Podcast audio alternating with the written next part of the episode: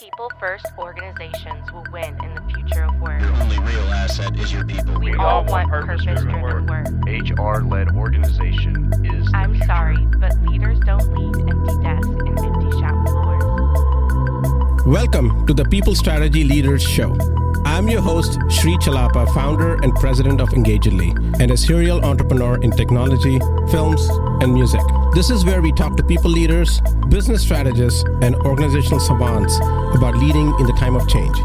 What is working, what is not working, and more importantly, what we should be thinking about. Stick around to the end of the show. We will reveal how you can be our next guest. And now, let's engage. Hello, and this is Sri Chellappa again with People Strategy Leaders Podcast. I'm today joined with my good friend Dan Pontefract. Dan Pontefract is a renowned leadership strategist, author, and keynote speaker with over two decades of experience in senior executive roles at companies such as SAP, TELUS, and Business Objects.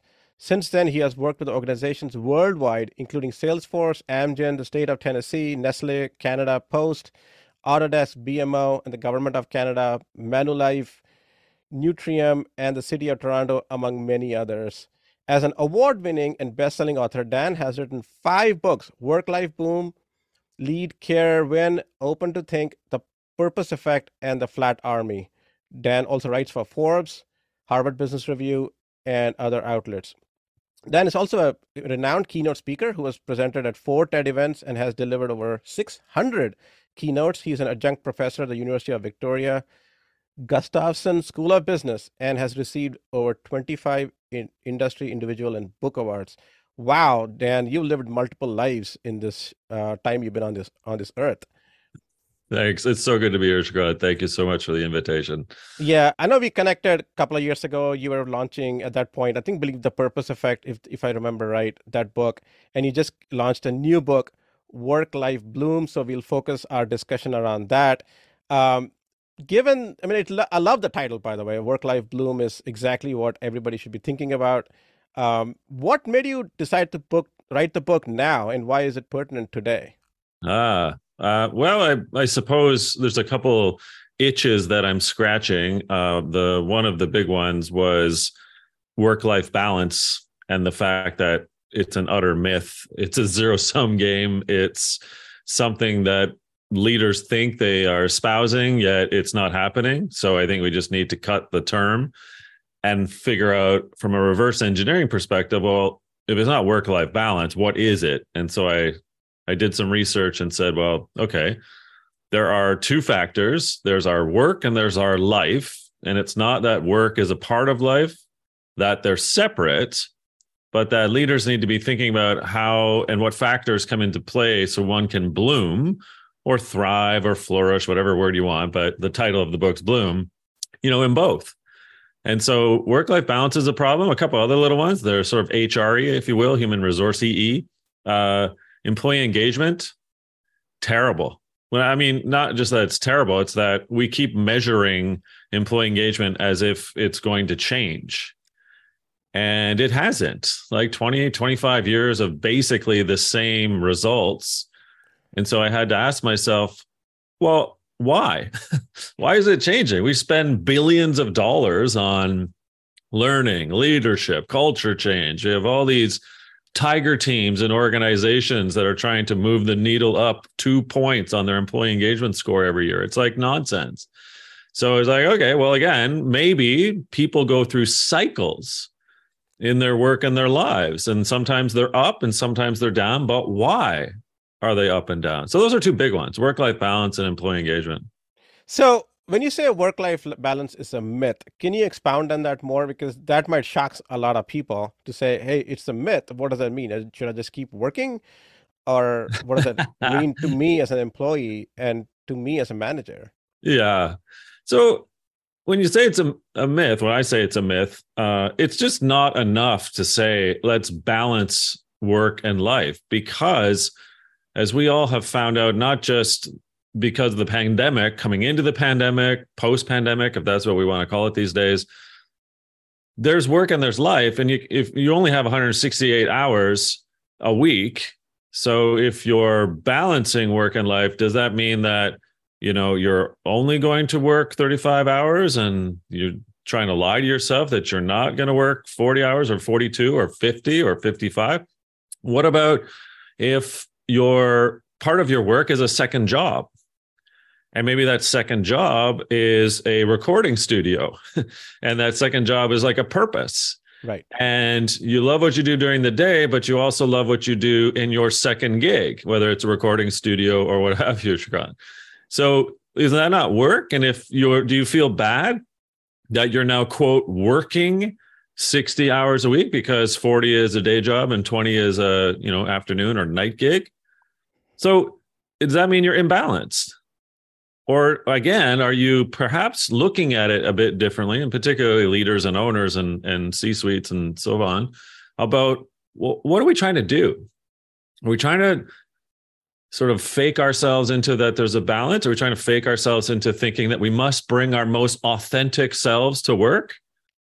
Or maybe we're just trying to set up the conditions where people can be their best in both work and life and that leaders in an organization and ourselves reflecting on the self being self-aware there are the factors that we need to be thinking about that allow us to as i say bloom in both because quite frankly we bring our work into our lives and our lives into our work Yeah. You know, I one thing I talk about a lot, and this was driven by uh, you know the the book uh, Peter Frank uh, Viktor Frankl wrote right about having purpose, yeah and and I'm sure you're aware of that. So, in that, you what I think about is what keeps me wakes me up in the morning and gets ready, you know, get me ready for work is because I feel like there's purpose in my work, at least for me, right? And I feel if people can get that purpose in their work, even at work, and then purpose drives them beyond work in their life, I think that's where I feel like they have the best outcomes for their own happiness and and their outcomes for their uh, reason to get up and live longer and healthier lives, uh, both mentally and physically. And organization obviously benefit if they create that you know sense of purpose as well. Um, what are your thoughts on on that mindset? Well, you're you're reading my mind, and you're sort of pointing out Shrikant, two things that are happening in the book itself simultaneously. So, if you kind of think about um, a two by two matrix for a second here, and on the y-axis, the tall one on the left there, that's work, and on the x-axis, you know, the bottom line, if you will, along the bottom of the two by two, that's life then what you have is sort of uh, the foundation of what I'm trying to get at in the book work life. And on the top right is sort of the bloom bucket. If work is going well and life is going well, then you'll be blooming. But then you kind of deconstruct the model for a second. So, what has to go into work and life um, in order for you to bloom? Well, to your point, on the work side, one of the factors is purpose. And on the life side, one of the factors is meaning. So if I'm in my gig or gigs in a gig economy, you might have multiple ones. Right. And you feel as though the organization has that sense of purpose, that it's not just there for revenue and profit and EBITDA and shareholder return, that it's there to serve you as a human being, but also the community, the clients, the suppliers, the partners are not treating people like criminals or that they're using them solely for sweat equity, as we say, then you're going to start to feel a little bit better about the whole organization's mission so that its purpose is relevant to who you think you are as a human being. So now flip to the the x-axis, the life factors. Well, if if work uh, is part of our lives and life is part of our work, yet there's no balance, what we're talking about then is like I I need a sense of meaning Right.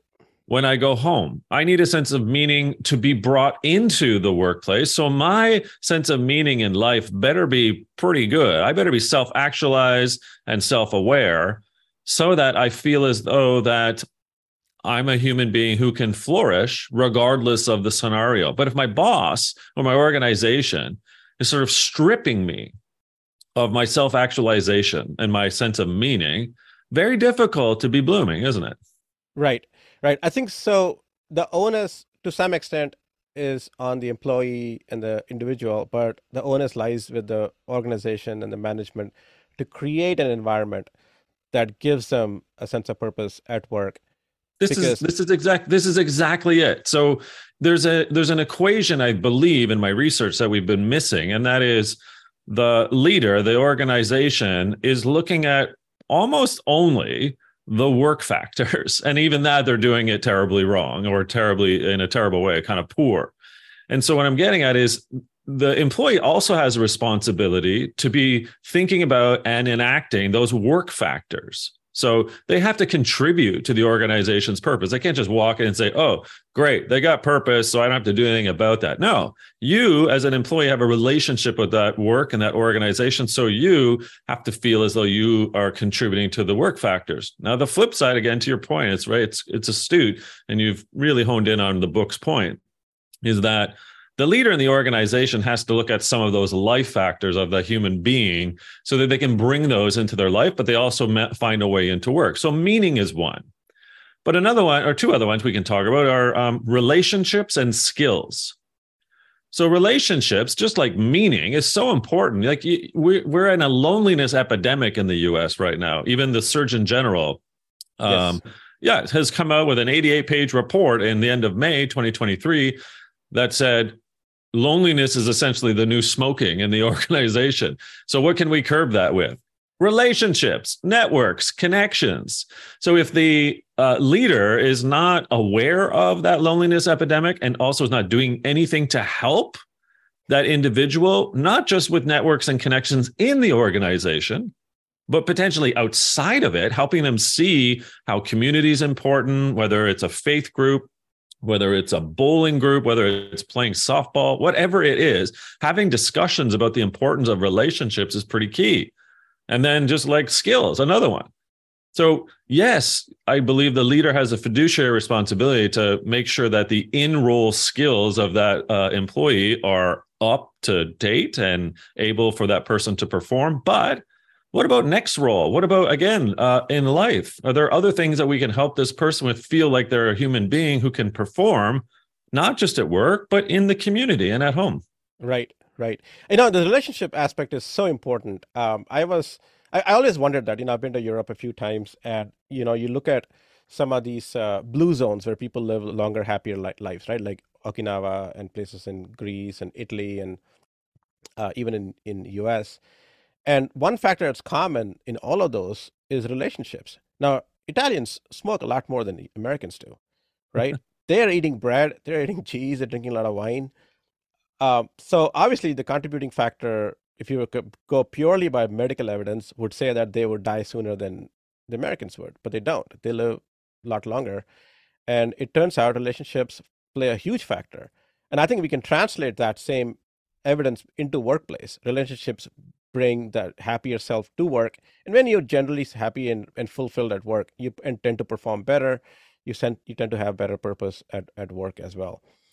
Um, Well, I, I, I'll I'll add to that. So, um, Dr. Robert Waldinger is sort of the current, um, I guess, curator and director of one of the world's best examples of the importance of relationships, and um, and basically, it's called the Harvard Study on Adult Development. And it's an 80 year study so far. So he's sort of like the third person to take over this data. And they basically tracked um, a number of individuals over an 80 year period. And they found out that the single greatest thing that kept these people alive and, quote, engaged or blooming or happy, what have you, right? Was the degree and depth of those relationships and the number of relationships that they had.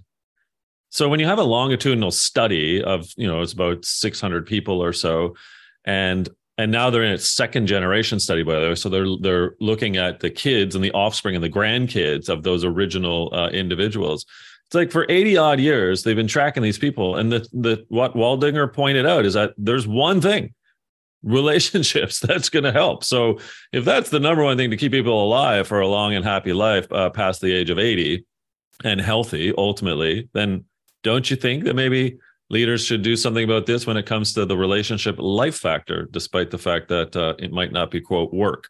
Yeah, yeah. I mean, it's a, it's a silent killer, lack of relationships. You know, I think that's exacerbated by the pandemic, to be honest, right? Um, and I was thinking about that as well. You know, it's obviously it's hurt us in a personal life, which people don't actually realize that. And a lot of younger generation, and even my generation, I should say, are like, I want to. I'm getting used to that being alone a lot because of the whole pandemic, and now it's hard to switch back to a social. Yeah setting. And I realized that I was avoiding some social events in the last year. And I realized I was probably social anxiety at this point because I was away from doing all that for, for a couple of years. Um, but that being said, remote work in that case would be a contributing factor to that as well at workplace when you talk about relationships at workplace i mean we, when you're remote it is a lot harder without a doubt to build stronger relationship at workplace right so uh, so there's an argument to be made that maybe remote work is not all that good for in in some for in some ways, right? Like, what are your oh, thoughts I, around that? You, you had me at hello. I fundamentally believe, having been in two large organizations that were multinationals, SAP and TELUS, for a 17 year period in these two firms, and having implemented essentially calling it hybrid work through that era. I mean, my team specifically, as an example, in both organizations, had uh, anywhere from 50 to 150 people, depending on what organization, and anywhere from four to 11 time zones. And so you just have to deal with that first foremost factors that people aren't always in the same office. So I had to learn that. But what I'm getting at ultimately is that I also ensured that the team traveled and we met uh, twice a year together face to face. So I completely and fundamentally agree. A hundred percent remote work strategy is flawed and will wind up creating less blooming or stunted or renewal type of individuals rather than blooming if we're not having some face to face contact time. Because it's harder, as you say, to build up relationships solely virtually. And it's harder to maintain them if you if you just meet once and you never get to see body language and other aspects, little water cooler bumps, little jokes, you know, all the little things that go to building relationships so I'm a huge fan of hybrid. Uh, I'm not a big fan of fully on site. I think people do need uh, me time and sort of, uh, you know, non office, non cubicle, non times like that.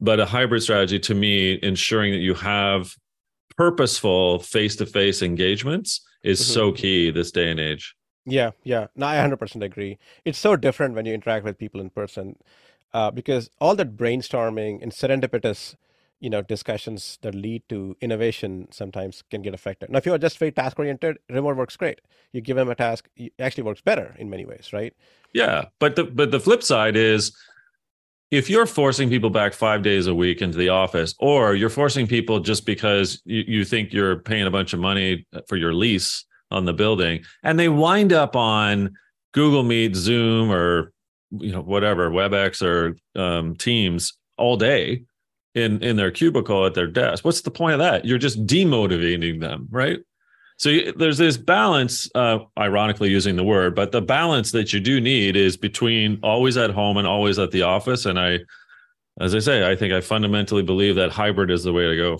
Yeah yeah i 100% concur on that. Um, I'm going to double click on this thing you said earlier about employee engagement is a myth. You know, I think a lot of HR HR leaders, researchers, and software you know providers like me be like what? You're putting me out of business. So what so then explain if it's a myth then what is not a myth in that context? So i mean it's a bit of a headline grabber obviously but the point is um, so many organizations have been looking at their employee engagement results and not seeing a material change. And so, what I'm getting at is if we've been asking the same questions from year on year on year on year, and although you're able to sort of benchmark against your 2010 score to your 2023 score, let's say, but it's only gone up or down by 5% or 4%, what you're forgetting is that you're not realizing that employee churn is happening and employee cycles is happening at the same time. So you're going to get uh, the human emotions inside of that engagement surveying. And I think we need to, um, employee engagement companies need to be doing this in a different way. I believe, in my work at least, that we all adopt a persona based on the stages and ages of both work and life.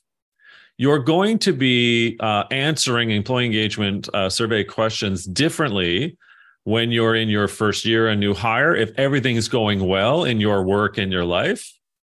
If you're a first uh, time into the in the organization, let's say you start at the age of 55, and you've just lost a parent, you're now an empty nester, your two kids have gone away to college, uh, you're divorced, and you've taken a pay cut to take a job because you were a VP and now you're a business analyst. Mm-hmm. So your belonging and your sense of valued, uh, the norms of that organization may have changed. You've come in and you might be like disengaged right from the hopper.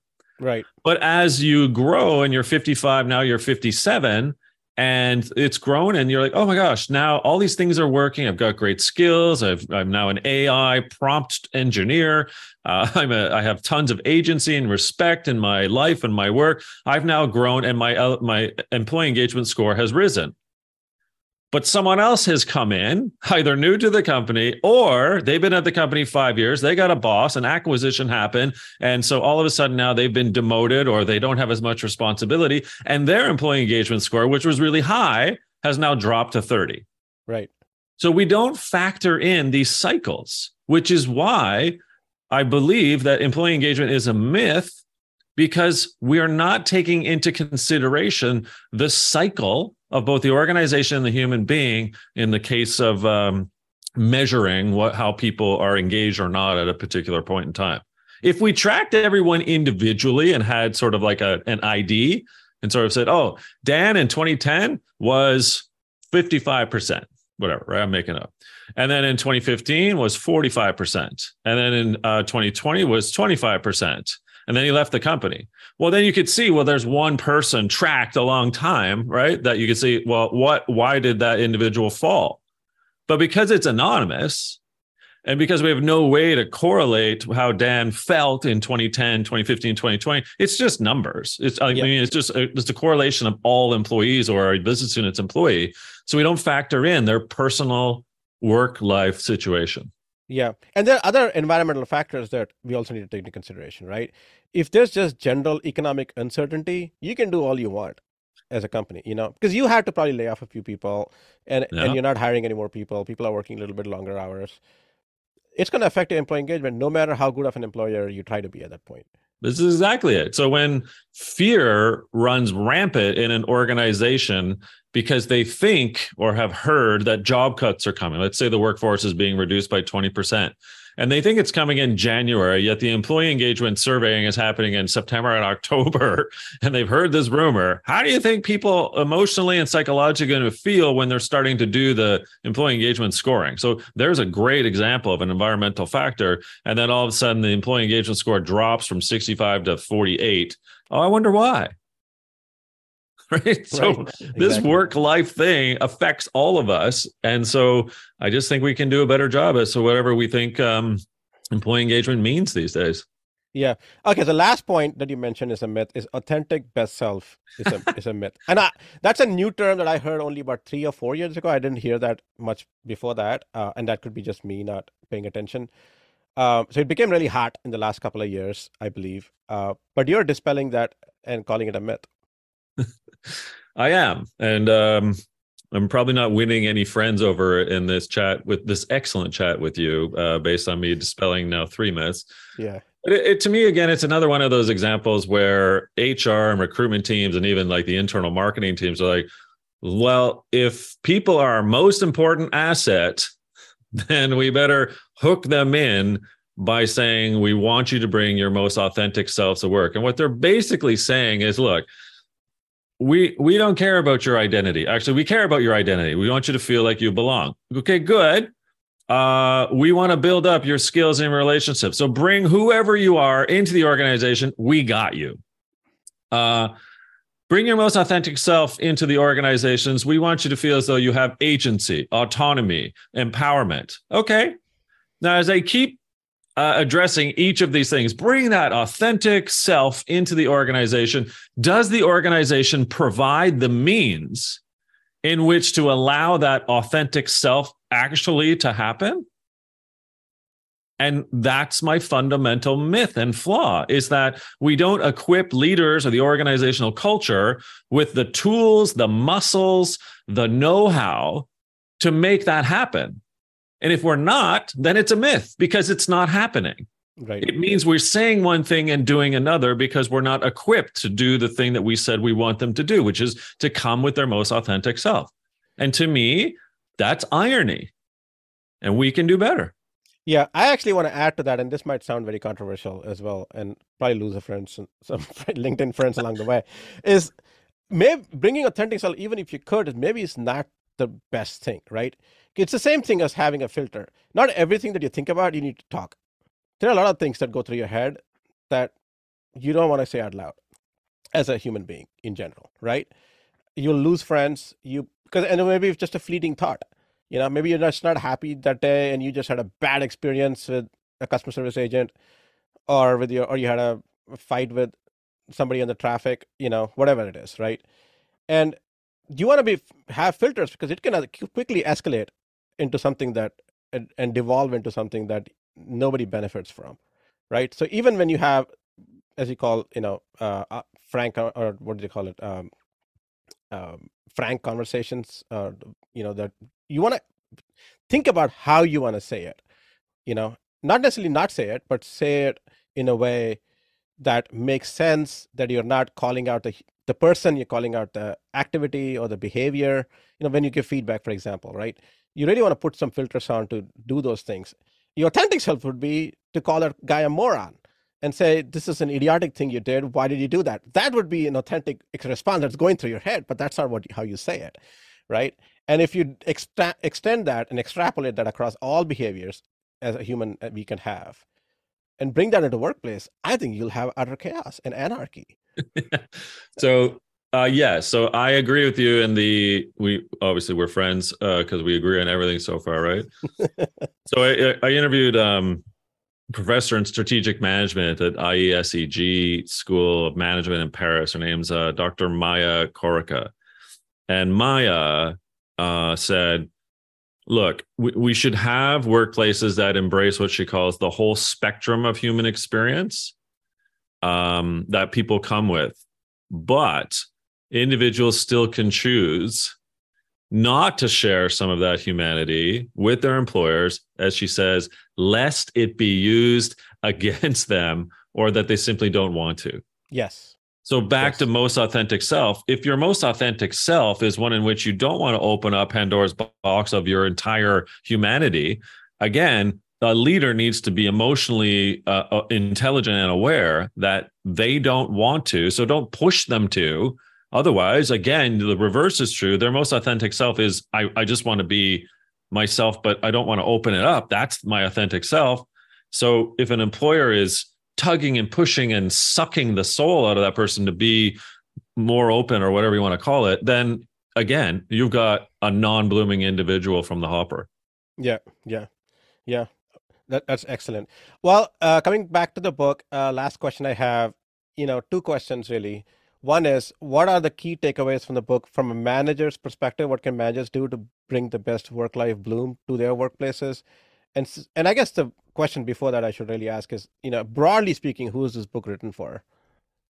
Yeah, let's go the latter and then the former. So uh, really, it is for uh, leaders of teams, business units, organizations. So the twenty percent of the organization that have someone they're responsible for and the reason for that is this is not a chicken soup for the soul self-help book. This is a engineered um, leadership book about what you're doing to create the conditions for your team to be more productive, high performing, and feeling human, uh, which are tough things to do in this day and age with so many um, particulars they have to think about. So it's like a blueprint that allows the leader to, to answer the first question now to say, look, what are the six work factors and the six life factors that I need to be thinking about that that go into an individual who might become one of four personas.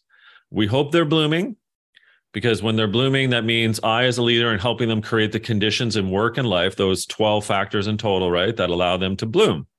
But you have to also be somewhat self-aware of well, if they're not blooming, what are they? And do they want to bloom? Or are they okay in one of the other three personas? So the other three, by the way, stunted means work is going pretty good, but I my life factors are are not. So if I don't have the right skills or I don't feel like I have wellness or well-being, I don't have a sense of meaning, a leader should be aware of that. Mm-hmm. The flip of that is budding. So the life factors, like I feel respected, I've got great relationships, great skills, they're all high, but some of the things going on in the workplace are not. Like I'm not trusted or you know there's no purpose or i don't understand any of the cultural norms. Like they get in the way. There's a lot of bureaucracy. So when you're budding you're like work sucks but life is going pretty well. And then of course the full reversal is both work and life are not going well. So the factors there i'm in need of renewal. And so that's a conversation for the leader to have with the team members say well do you even want to be blooming or one of the other personas or do you want out of here like, is there something that we should be talking about with you that's just not the right fit? I'm here to support you, but maybe there's some things that I can do to help you find another role. Or let's sit down and actually consciously discuss what's going not, not so right with those work and life factors. Yeah. Excellent. Excellent. So, uh, where can people get the book and reach out to you and learn more about you and your overall, you know, all the history of everything you've done? Well, first of all, I just want to say thanks. This was, uh, I love I love your style, very extemporaneous, conversational, and uh, and you're curious, and you know we violently agree in a few things, so that's nice too. Thanks for coming. Yes. That was not uh, planned. Yeah, you know, very easy. Worklifebloom.com takes you right to uh, right what you need if uh, you're interested. Excellent. And where can they reach out to you and learn more about you and your work? That'll take you there too, actually. It's all nice little hive of books and Dan and speaking and workshops and all kinds of stuff. So worklifebloom.com will get you there as well. Sri Chellappa here. Thank you so much for listening to the People Strategy Leaders podcast. If you are a successful leader or a people strategist who would like to be on this program, please visit engagedly.com slash people strategy leaders podcast. If you got something out of this interview, would you share this episode on social media? If you know someone that would be a great guest, tag them on social media to let them know about the show and include the hashtag People Strategy Leaders. I love seeing your posts and guest suggestions. We are regularly putting out new episodes and content. To make sure you don't miss any episodes, go ahead and subscribe. Your thumbs up, ratings, and reviews go a long way to help promote the show and mean a lot to me and my team. Want to know more? Follow me on LinkedIn and Twitter at Sri Chellappa. Thanks for listening. We will see you next time. And thank you to Patrick Ramsey, sound engineer at Kalinga Production Studios, for recording and mixing this show.